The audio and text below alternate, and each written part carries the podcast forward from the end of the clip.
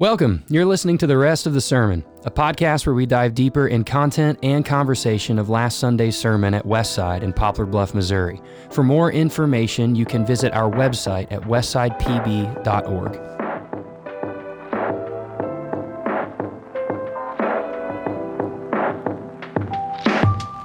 we are back with the rest of the sermon, guys. Thank you so much for joining us this week. Again, we've got Miss Nikki, our family director, in with us. Miss Nikki, how are you today? I'm doing well. Doing Wonderful. well. Good. Awesome. Well, we launched last week into a brand new series entitled Memento Mori. And before we dive in, I know we've got some questions that poured in kind of from last week, a little bit pertaining to this week, but really when you just talk about death, there's Oh, going to be lots of questions. there's going to be a lot of questions, but one of the things that I want to do is um, pastorally, I always feel really pastoral when I recommend resources to people because um, I say this often just because it's in a Christian bookstore doesn't mean it's Christian. True story. And then, secondly, it's really overwhelming to walk into a Christian bookstore. Oh. And I think people are like denominations. And so, so anyway, when it comes to this topic, and I'm actually going to mention it in my sermon this Sunday, there is a lot of stuff out there like near death experiences books and a lot of weird stuff when it comes to death and Christianity.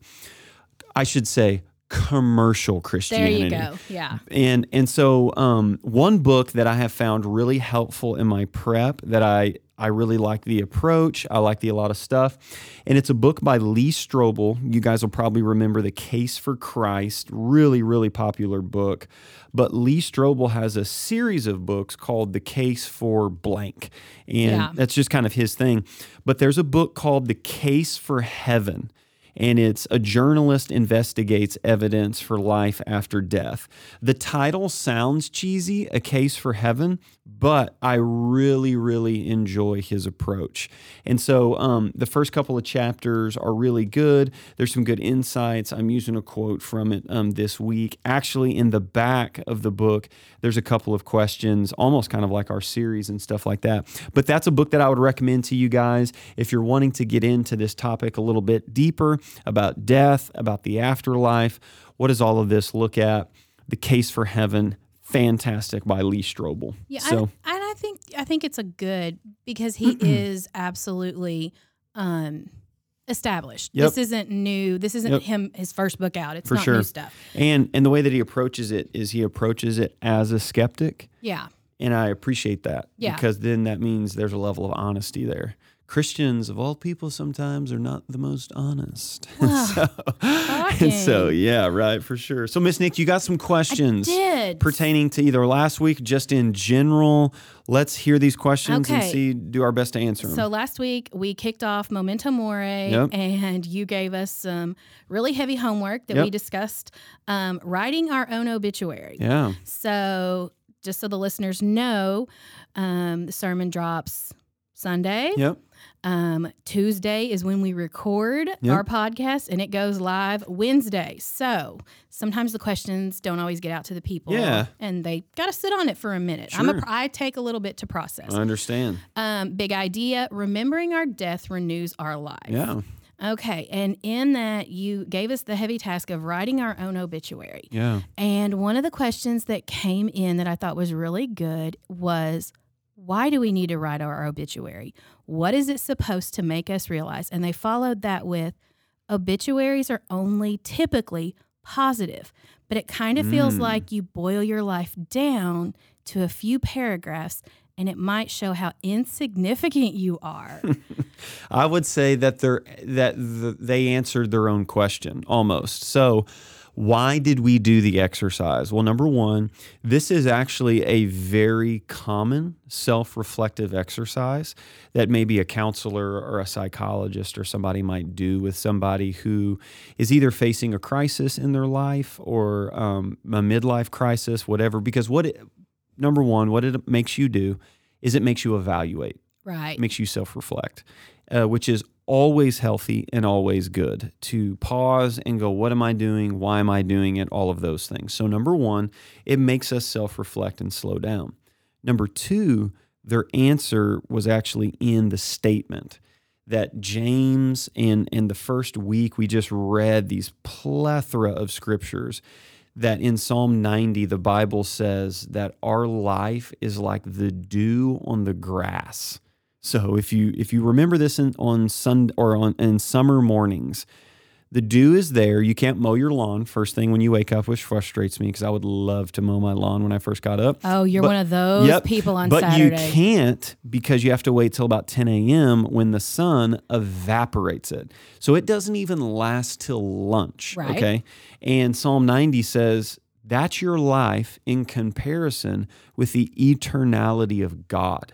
So if we need to self reflect and slow down, A, B, wow, our life is really short. I heard from every single person, and I heard from some group leaders where they were like, when I wrote that, I turned to my wife and said, 40 years, it fits on an eight and a half by Right. 11 piece of paper, you know? And, well, and in my community group, when we were discussing this, if you've ever written an obituary for a loved one to put in the local paper, Sure.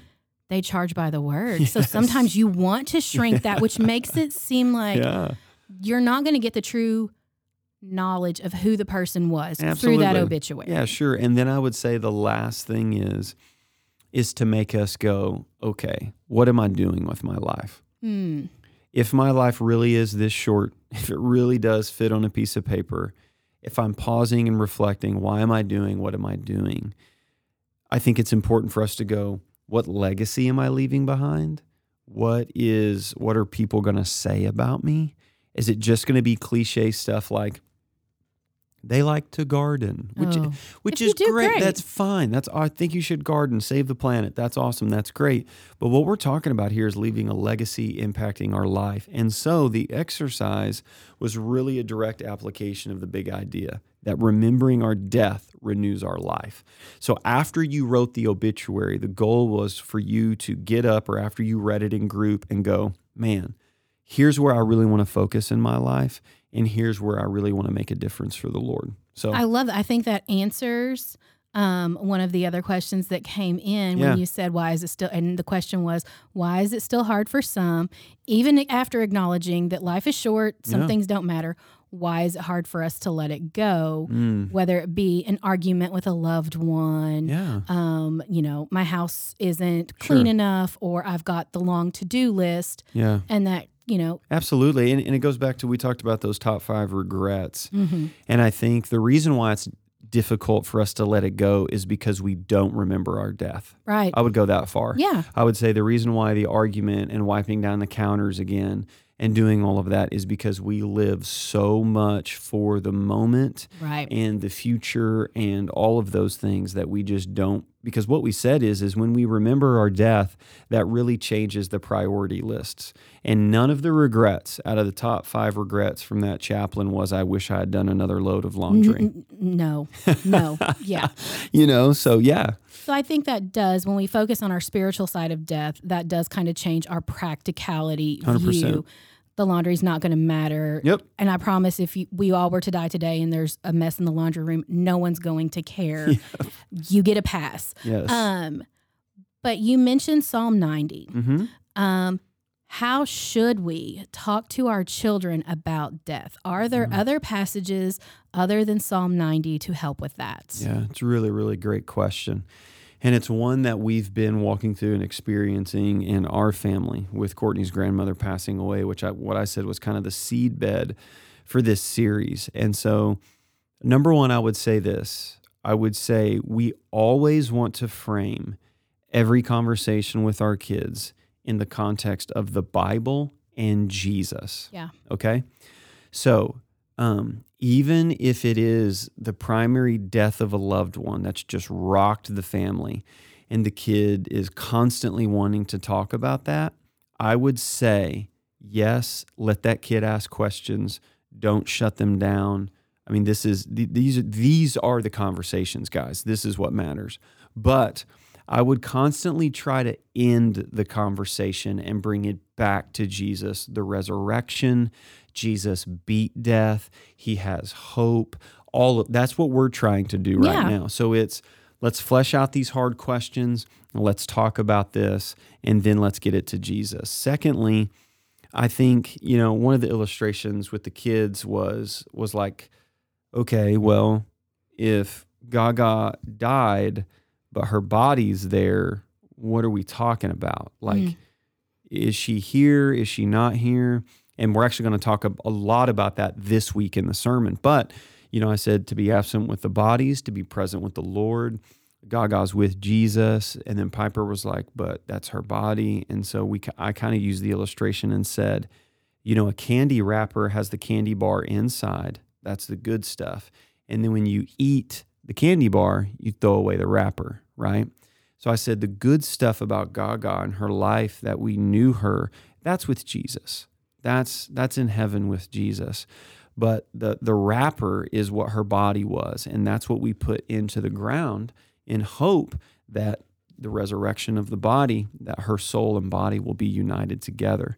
And so I think it's just having the conversation with them. I think that's very wise, and I think um, as my daughter was 11 when Yeah. she lost, you know, her first big loss, Yeah. my grandmother, who was, you know, my daughter does not remember a time that my grandmother did not live with my mom, Mm, um, and so like they had a very unique, close kind of it's cool. bond, Yeah. um, and it it devastated her at Mhm. 11.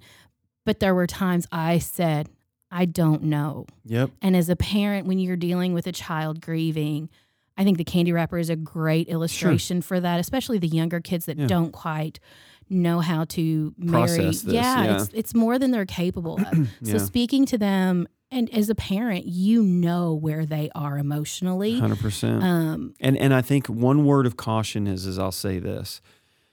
I love what you said about the I don't know. I don't know. I would much rather someone say I don't know than a cliche hallmark answer. Mhm. And we need to be very careful about um well Jesus needed Gaga. Yeah. Well, no, that's not true.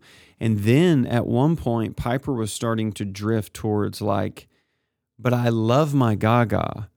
And if Jesus took my Gaga, mm. then why is Jesus good? She wasn't saying She was, that, no, but, the, end of the road yeah. was kind of heading there. And so, what it really honestly has been, if death has rocked your family, is a lot of holding and crying. Yeah. That's what it's been. Yeah. Now, if death hasn't rocked your family and your kids are just asking these questions, then I think you're a little bit freer in the conversation to actually ask them and stuff like that. But I think honesty, honesty wins all the time. Absolutely, absolutely. Um, and then that kind of leads into our next question Yeah. because we are left here. We are grieving. We are, I know for you and Courtney, you were processing your own grief while Yeah. trying to guide your children. I was in the same situation. Sure. Um, why is death not always a celebration when we are Christian? And even I'm going to take it as far as saying, because I knew Donna was, I know my grandma Mhm. was, they were both saved believers. We Mhm. know where they were going. Yeah. Why is that not always a celebration? Yeah. I think I would refer to Jesus and Lazarus and the verse that I talked about this week, the two words, Jesus wept. And what's interesting is, is we know Jesus knows he's about to raise Lazarus from the dead. Yeah. So why would he cry? Because that is what it is to be human. hmm And so it's not always a celebration because life is not always a celebration. Now, God says, precious is the death of a saint in his sight. And so in his sight, it's beautiful because his kids are coming into his presence in a way that they weren't before and all of that. But it's not always a celebration because we are human Right. and we are human beings who have emotions. And really, another gist of this series is because it's in Lent, is to remind us that everything is broken, Right. that it does not have a happy ending, that apart from Christ and even with Christ, right now it seems like death is winning. Right. And in the we- moment. And we live in faith and hope that because of the resurrection of Jesus, then there will be the resurrection of the dead and every wrong will be made right. But right now, it feels like death is winning. That's why, guys, we read the rest of the New Testament. And the Mhm. Apostle Paul says stuff like, I don't want you to be uninformed, brothers, about those who have fallen asleep.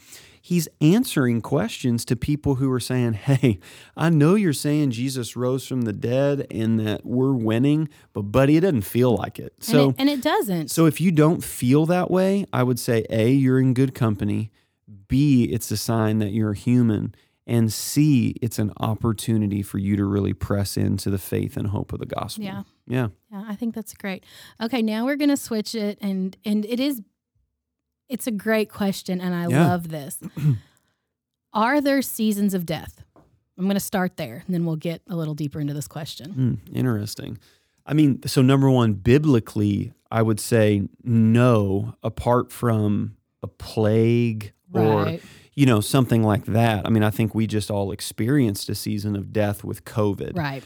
So, um, is there a set season of regular death? No. But I think if there's sickness, pandemic, and stuff like that, I think saying a season of death is pretty appropriate. So, Well, this question stems from people say that death happens in threes and or sevens, and Yeah. it seems like they do come in waves. sure. Would that be biblical? And you're saying no, Yeah. so it would be more earthly. Yeah, and and I I think even then it's more. So I read the statistics Sunday that They were heavy. yeah that 178,000 people die each day. 7,425 people die each hour, and an estimated 120 people die each minute. So that answers the question right there. No, it doesn't come in threes and sevens. Right. I think that that's a. I used to work at a funeral home, and that was kind of an old wise tale that was told there. But I think what happens in those moments is that our awareness becomes heightened. So Bob Saget passes away. Oh my gosh, that's on the news. Boom, Betty White or Yeah. something. And so I think it's our awareness when a major death happens that we then become aware of other deaths. But the reality is, just listening to this podcast, hundreds of people worldwide, universally, are are going to die in that sense. So- That the number is um, like five times the population of Butler County yep, every day. yep, that's crazy. So th- That's a like if you thought about filling the Coliseum to capacity, about seven thousand people, and then wiping them out every you know second, and then refill. I mean, each hour. I mean, yeah, that would take out the think- Coliseum yeah, out every now. when you think about that, then you realize, oh my goodness, that's that's a lot. It's a you know? lot. Yeah, for sure. You- I don't know anybody with that many Facebook friends. Right. Like that is that's a lot. But I love that those questions come through because I mean, and that's the point of this podcast is to yes. there's not everything you can say on a Sunday. You've got 100%. limited time. Yep. Um and and this isn't exactly the easiest Yeah. topic. Right. Um, but I think it's a necessary topic. Yeah, absolutely. Um, you said this probably will not be your favorite sermon series I've ever done. Yeah, for sure. Um, friend, the feedback is, yep, you were right on that one. Like, it's good feedback. The conversations are great. Yeah, that's the key. And I think I've heard of a really good definition of preaching is that preaching should not end a conversation, it should begin one. And so that's kind of the goal of this series. I think it is. Okay, so digging into this week, we were in the text, we were in basically the fall. Yeah. Genesis 3 was where the text come from. Yep. And it was where where did death come from? I think we have to start there. Yeah. Absolutely. I mean, it, and it has to, you know, come from the beginning. yes. And we read a couple of different, you know, passages through Genesis 3. You can read all of Genesis 3 and you'll Yeah. get it. Um, but I'm going to start in 317 you because this is God talking to Adam. And he said, Because you have listened to the voice of your wife and have eaten of the tree of which I commanded you, you shall not eat of it.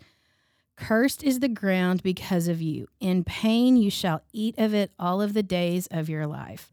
Thorns and thistles shall, bring forth for you, and you shall eat of the plants of the field. By the sweat of your face you shall eat the bread, till you return to the ground, for out of it you are taken, for you are dust, and to dust you shall return. So that was God speaking to Adam after Adam Yeah. ate, following Eve's lead after a lie started this.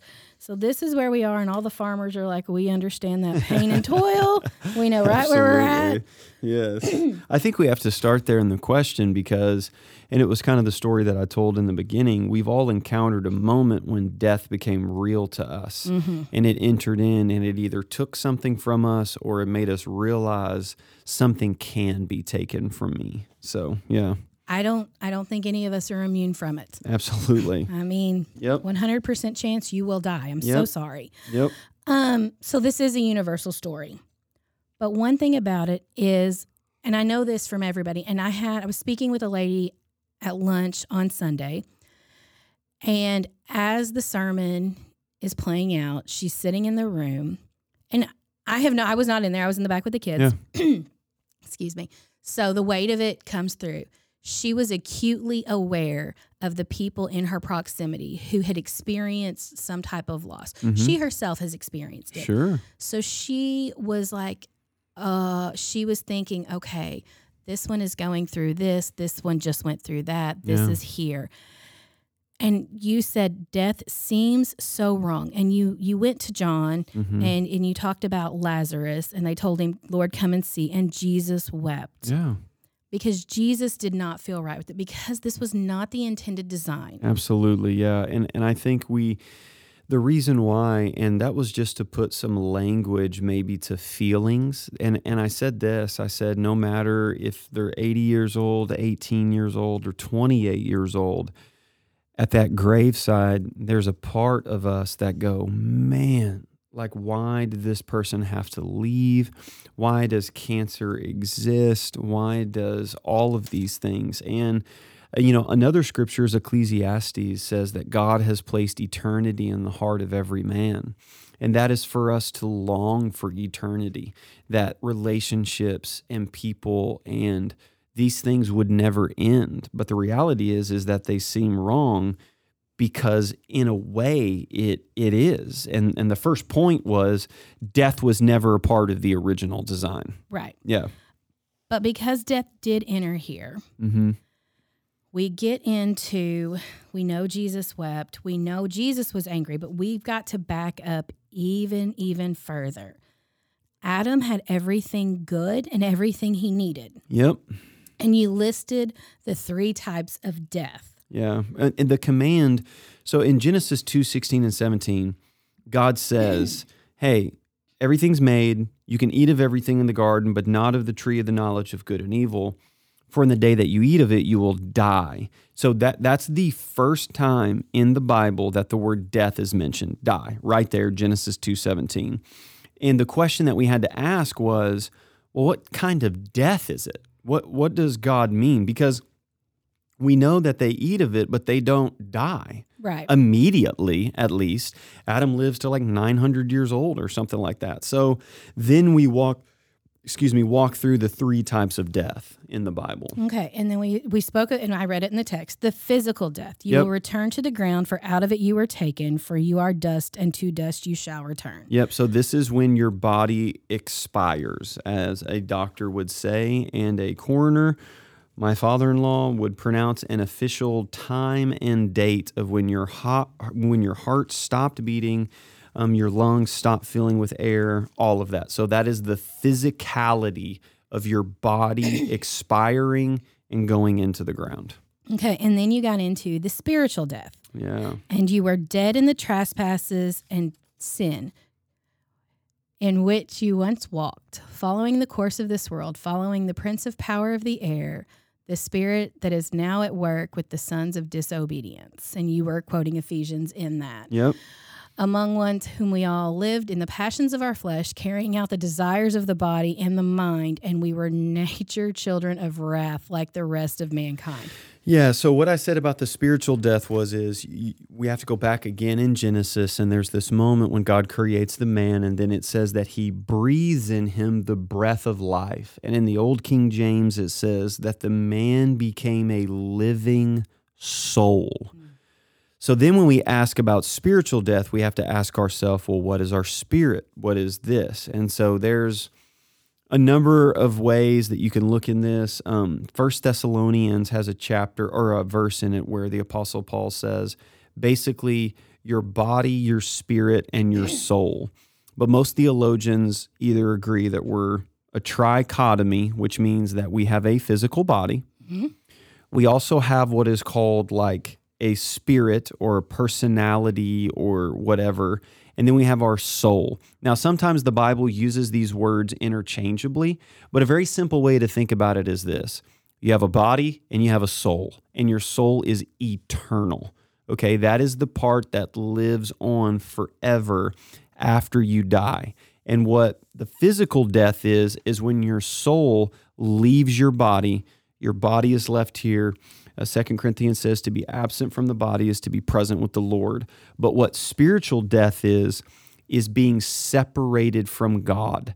And so the spiritual death is, is when Adam ate of the tree, his spirit that was connected and communed perfectly with God was now severed because of the sin of disobedience. And so now, just as the passage says, you were dead in your trespasses and sins. And so the spiritual death is the ending of that relationship with you and God. And we're actually born that way. The Right. Bible the Bible says Psalm 51 5 says, We are born in iniquity and sin. So nobody is born naturally loving God with all their heart, soul, mind, and strength, and then loving their neighbor as their self. They are born loving themselves. and that's Every it. parent of a toddler Yes. understands that completely. Yes. And so those two are real kind of big and the spiritual one's tough to and it's a lot of information but it's important to know. Well, it, it is, and we will we will definitely come back to that. Yeah. And the third and final death you spoke of was the eternal death, and you read Revelation twenty one eight. Yeah. But it is for the cowardly, the faithlessness, the detestable. As for murderers, the sexually immoral, sorcerers, idolaters, all liars, their portion will be in the lake that burns with fire and sulfur, which is the second death. So that's where our hellfire and brimstone. Yeah. So what's important to know is this is the eternal death and we're again going to talk about this this week. A lot of times when people think of heaven and they think of hell, it's mentioned in Revelation 21 and 22. That's actually the end of time. Mm. That's when, quote unquote, the world ends. But actually, it's when God comes to renew everything and makes it like Eden again. And so, the reason why it's called the eternal death is because that's when death is actually died. That's when death will be no more. He will wipe away every tear from their eye. He has shut them up. All justice, all of his wrath, all of those things are now eternally and forever satisfied, and they are thrown into the lake of fire. So that's the eternal death. Indeed. So the common thread throughout death that we can it's soul from body, body from our loved ones, and us separate from God. yeah. Um, and you going back to the text, disobedience is the doorway to death. Yeah, that was point number two. So w- w- it was kind of building. Like, yeah, number one, you needed to know why does death seem wrong? Death was never a part of the original No. design. It was always perfect. And and then you kind of mentioned it. The the definition that we kind of worked for for death is death is separation. Because you can't say death is when life ends. Because No, we don't believe that. We believe that your soul still lives on in eternity somewhere. So it's separation. And then the next point is well, then how did death enter in? Death entered in through the doorway of Through the doorway, disobedience. and that there's some questions coming from Yeah. that statement alone, Great. and I love it. Good. Um, so you were in, like I said, we were in Genesis. So if you read Genesis through the fall, it'll it'll walk you through every point. One thing I can say Jason does very well is it's not Jason's opinions or he is absolutely guided through the word of God. And I will say this I think Genesis 3, really 1, 2, and 3 are some of my favorite chapters in all the Bible. I, Oh. I mean, I reference them and come back to them. And when we start series and we do just because it is. It's the explanation of everything. It gives us the answers. But when we ask, I mean, because we're we're human, we're created to que- we question everything. Why? Absolutely, Why? yes, Why? Why? yes. Have a two year old? You're going to hear why. yes. And this answers are why. I Yeah. mean, Genesis 1, hey, you're made. God says, hey, don't do this. And here we are, Genesis 3, and they did it. Yep. Um, and disobedience is the doorway to death. Yeah. So the big idea death is the result of disobedience to God's good word. And that's not the answer that everybody expects, but that is the theological implications once we start teasing that out make complete sense. And the reality is is that God placed Adam in the garden and Adam had everything he needed.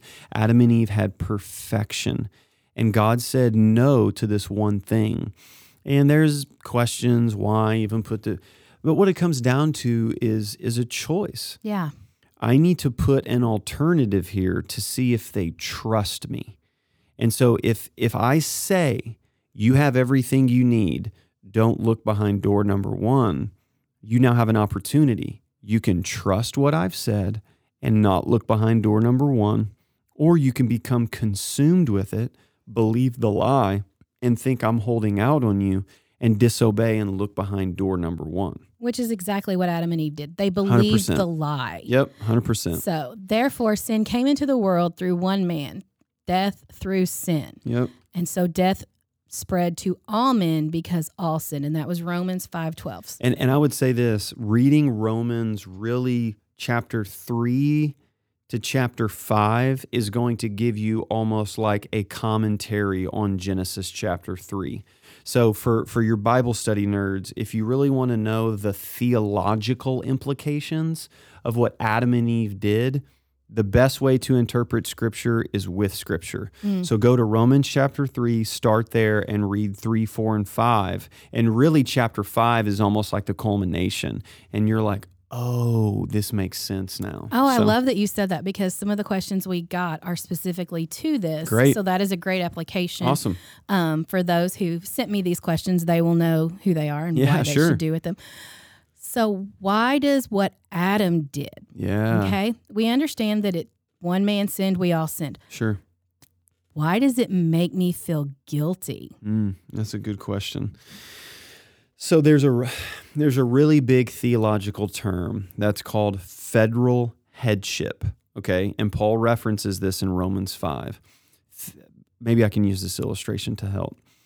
Think about our governors or our president of the United States. When our president sits down with other world leaders at NATO or something like that, he represents you and me. Right. He represents the American people. We voted him into office. He carries that. He represents that flag. He represents those people. Our governor, same thing. City council, same thing. What we understand that Adam was for humanity is he was the archetype. He was the example who represented all of humanity.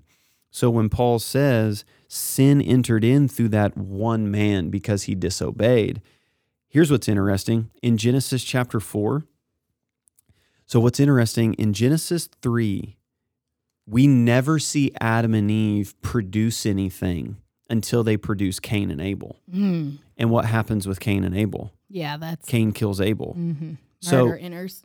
Well, you could say it this way they only produced death. Mm. And so now, because of the fall, death now reigns in our bodies. And the same happened with them. Why does it make us feel guilty? Is because we are sinners by nature. And so the reason why we feel, when we hear that, we feel that that's us. In a way, it almost kind of is through that federal headship. And the reality is, is we would have done the same thing. Adam was perfect. Adam, I mean, so you can't say, well, I would have not done, or I would have. Adam represented perfection Right. in light of that. But here's the good news I would also say the opposite is true in the gospel that Jesus, because he was perfect and didn't sin, he is what Paul calls the second Adam. Yes. So Jesus did what Adam could not do live the life we couldn't live, died in our place, even though he didn't deserve death. So, to that listener, I would say this the reason why you feel that guilt is because you are a sinner. But I would I would say good news to them. The same is also true for Jesus. Yeah. And so the grace that Jesus has, you can now feel that same grace.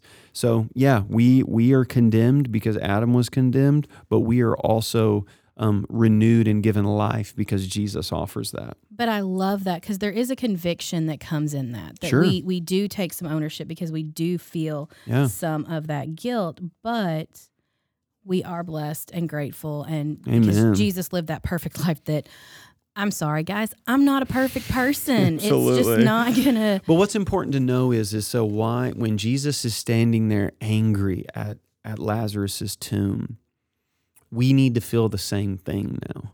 So when when we stand there at Gaga's funeral or when you're there with a loved one and they've just passed away, it's okay to feel angry because it's not supposed to be this way right. and to be angry at sin and death. And now that person didn't die because of one specific act of sin.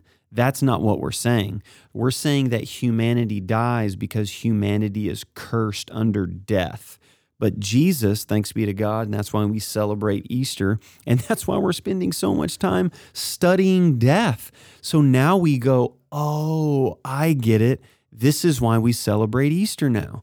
That one day there's not going to be death anymore. And that is Woo. a huge Come like, on, man. Yeah. Absolutely. I am ready for that. Ready to be there. But what was important and what I wanted to do, and I know this is where you're going to go next, is I wanted to pause and bridge really the gap here. Because if sin equals death, ultimately that's what we're that's Yeah, what we're saying. That's what we're saying. that the origin of death is sin, sin and death synonymous. I wanted to go, okay. So the pain, the heartache, the grief, the devastation that death causes, do I view my sin that way? Do I view why do I view the death of a loved one as so devastating, but I don't view my sin as inviting spiritual, emotional, relational death into my life? That was a big that I, we needed to ask that question. is there an answer to that? Because that was one I got. Why should I view the death of, say, a loved one? Yeah. And this one referenced her brother specifically. Yeah. As my disobedience to God's word is the same thing. My brother is dead. He was taken from us Mm. in a tragic accident. Yes, I know I'm not perfect and I'm, I'm a sinner. I, I'm working, I, I'm walking through the process of sanctification. Sure. It is a process, guys. No one gets there quickly. Amen. Um, but why should I view it in that way? Yeah. Well, first and foremost, I am so sorry that you lost your loved one. I think now I say that just differently than when I used to well, you've it. experienced it, and Yeah, I want to pause sure. there for a second because I sat last Wednesday. Um, a little background into me. Um, I am the product of a teen pregnancy. Mhm. Without my grandmother helping my mother through my formative, I mean, I was a Yeah. baby and I went home to grandma and mom. My grandma was very influential in my That's cool. Um, when she got dementia, she moved in with my mom. Mm. I was helping with my, I mean, my grandmother was a huge, there's five women in my life that I can say are the reason why I'm here. Wow. She's one of them.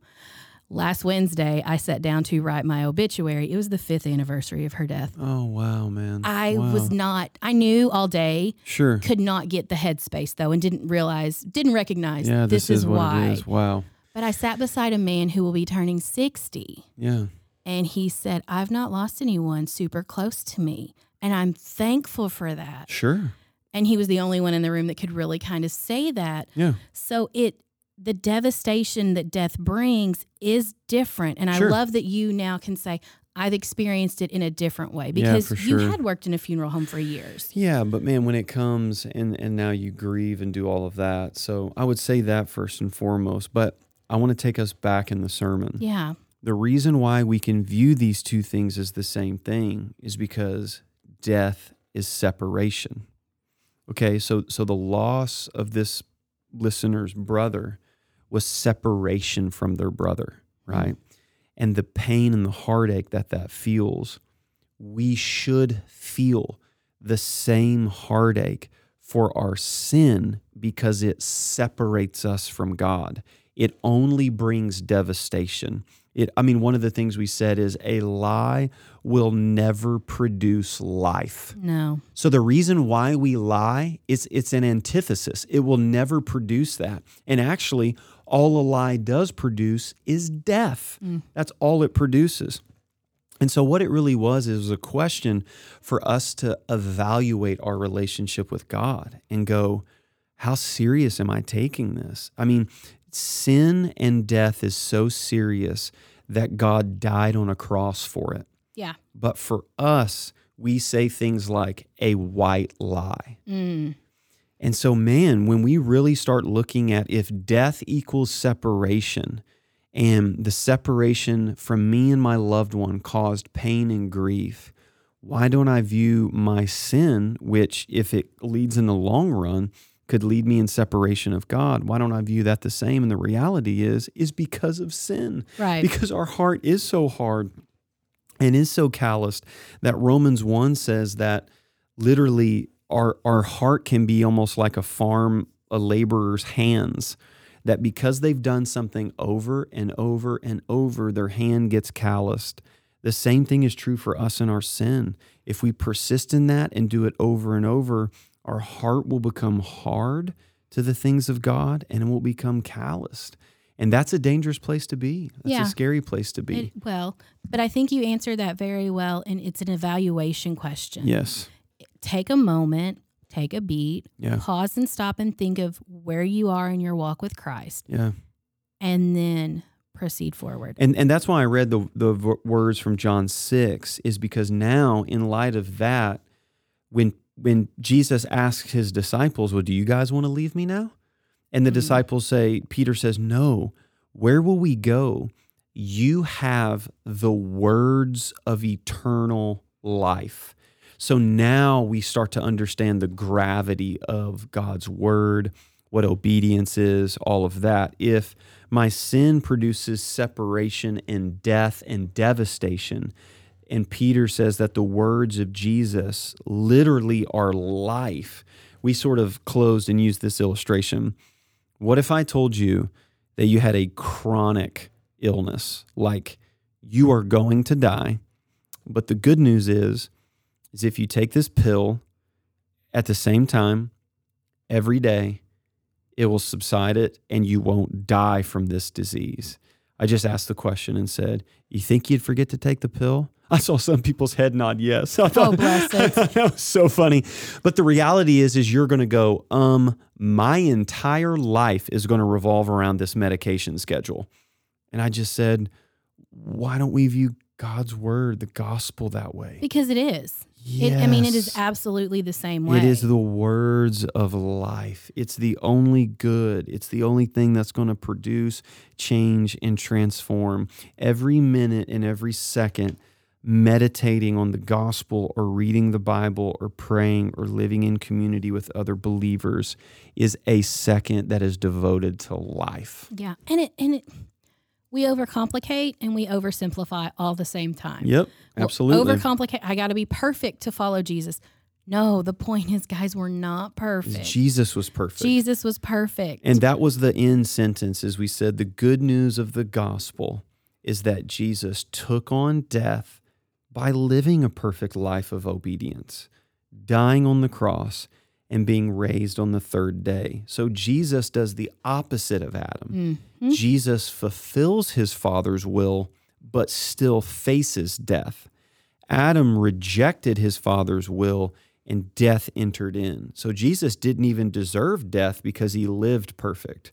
But we know that his life was perfect because God raised him on the third day. And what that is, is that's a preview for what's to come for all who would believe. I love that. I love that sometimes as Christian, we need these harder truths, these moments of self evaluation, because sometimes we will think, oh, well, why does death have to happen to so and so? Sure. She was such a good person. They were just a kid. Mm, yeah, I'm not ready for so and so to be gone. I need Mm. more from them. yeah. And we bring it back to what we need Mm, and who we are or who they were. Yeah.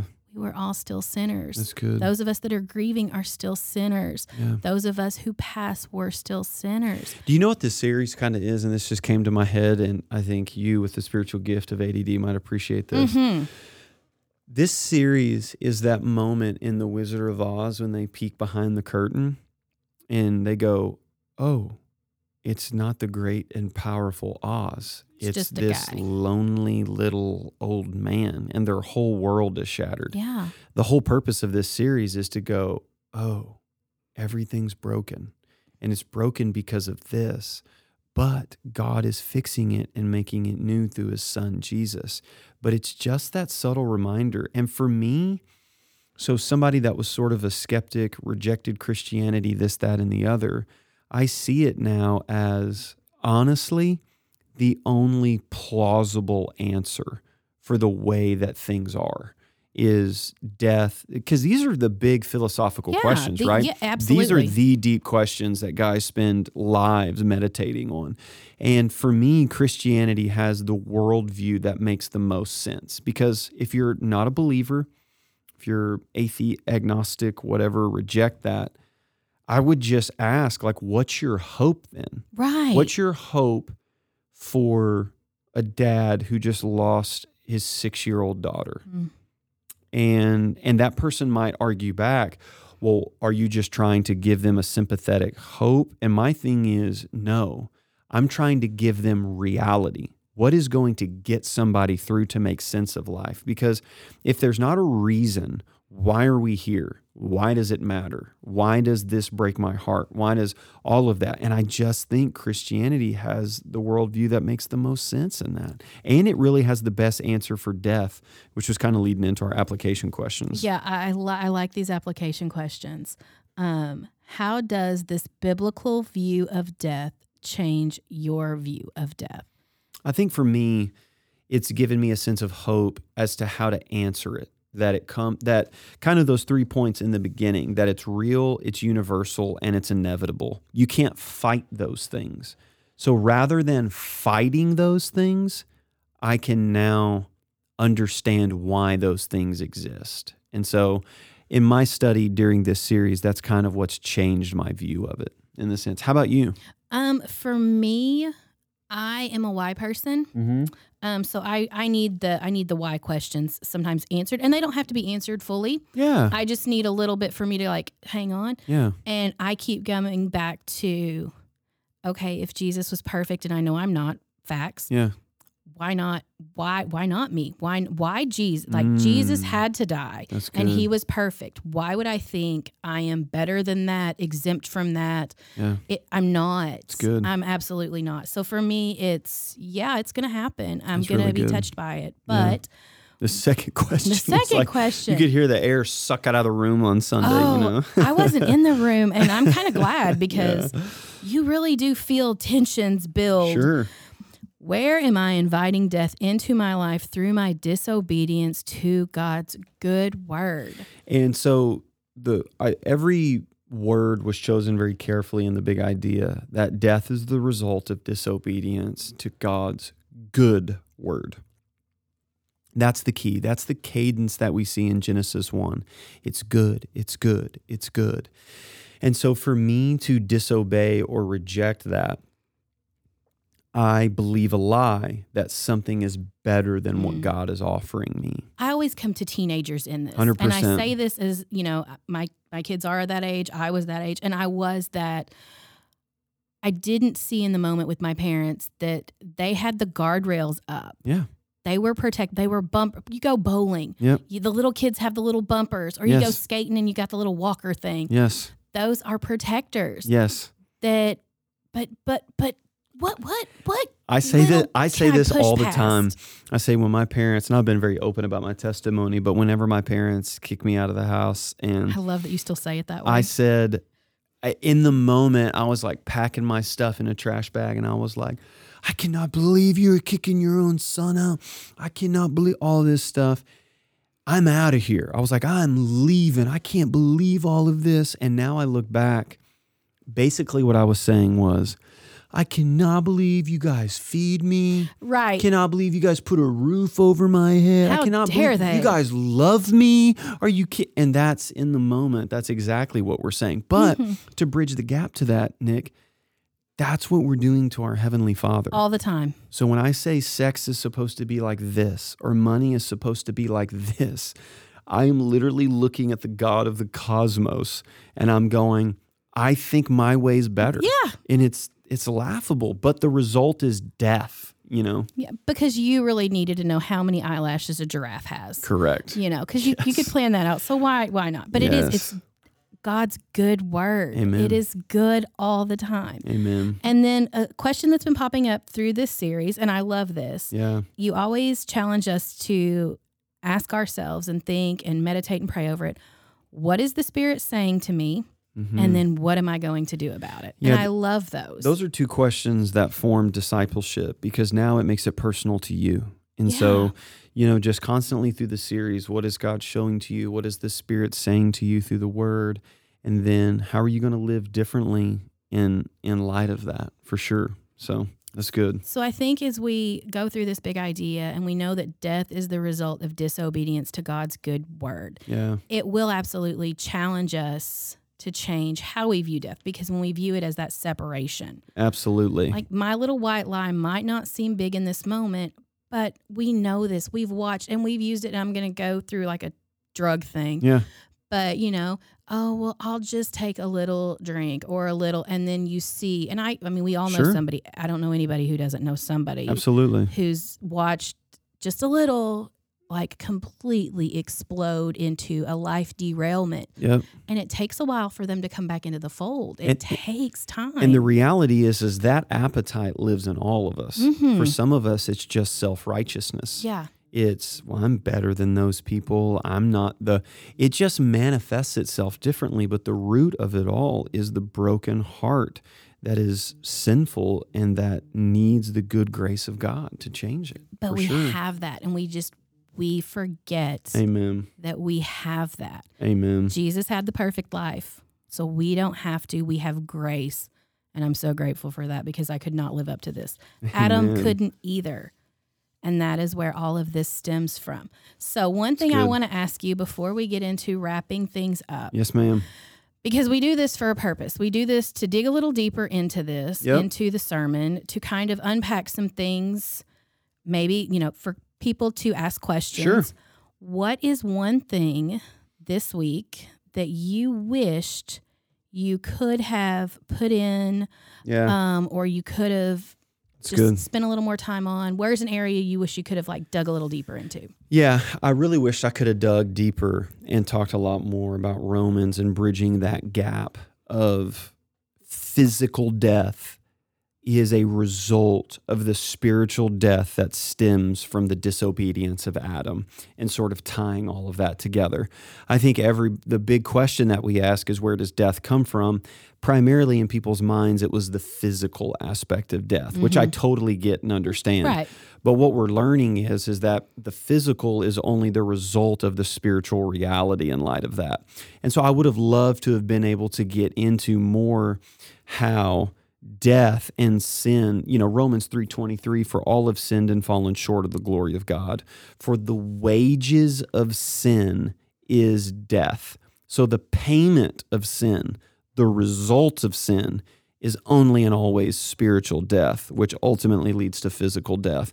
And just fleshing that out more, but then tying in and seeing the beauty of God's grace in light of that. And so I just wish I could have spent a little more time on bridging that gap of the spiritual aspect from it. But yeah, but that's where I would really recommend Romans 3, 4, and 5 for people to read that is a great commentary I love that, and I'm glad the listeners get to hear that, and Yes. they can they can do that.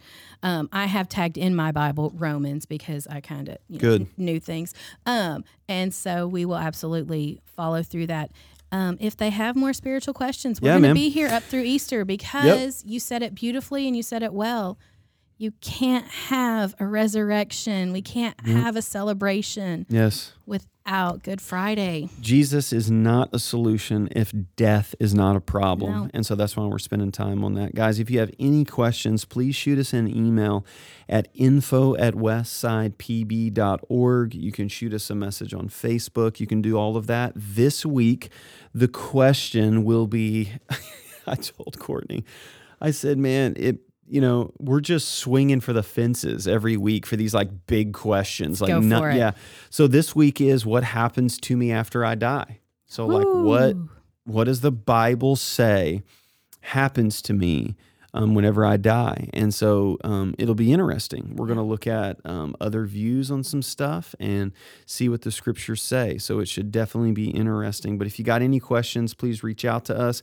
Check out that resource, A Case for Heaven by Lee Strobel. I think that would be great supplemental reading for you during this series. We also announced something really cool Sunday. I am so excited. Ladies and gentlemen, we are doing Easter at the Rogers Theater again. That's right. April 17th at 10 a.m. We're doing the big Easter celebration and we're going all out this year, man. if you have never attended Westside for Easter, yes. I highly recommend. It is a come as you are, but it is a party yes. that is full of fun and love and celebrate. But prayer and Jesus are Yes. It's the everything, whole, man. It's, that's the whole point of it all. It's everything. So we will also be having a Good Friday service that Friday, um, April 15th from noon to 1.30. And so we're asking everybody to fast, come to that. You can't have a resurrection until you have a crucifixion. So we'll have that service. Saturday's the setup for volunteers. Um, we had a great sign up and people sign up for that. We pray over the chairs, set up tables, do all kinds of stuff. If you want to get connected with that, you can reach out to us. And so, yes, you can go on our Facebook. Um, there is a graphic that you can add for your profile picture. You can go to our website. There's going to be a promotional video that goes live. This stuff is going to be everywhere. So we are super excited for Easter at the Rogers, April 17th at 10 a.m. Hey guys, you got any questions? Send them in at info at westsidepb.org. Check us out this Sunday at 10 a.m. If you can't in person, check us out on Facebook Live on our Facebook page. And until then, may everything we do be all about Jesus. Amen. Thanks, guys. See ya.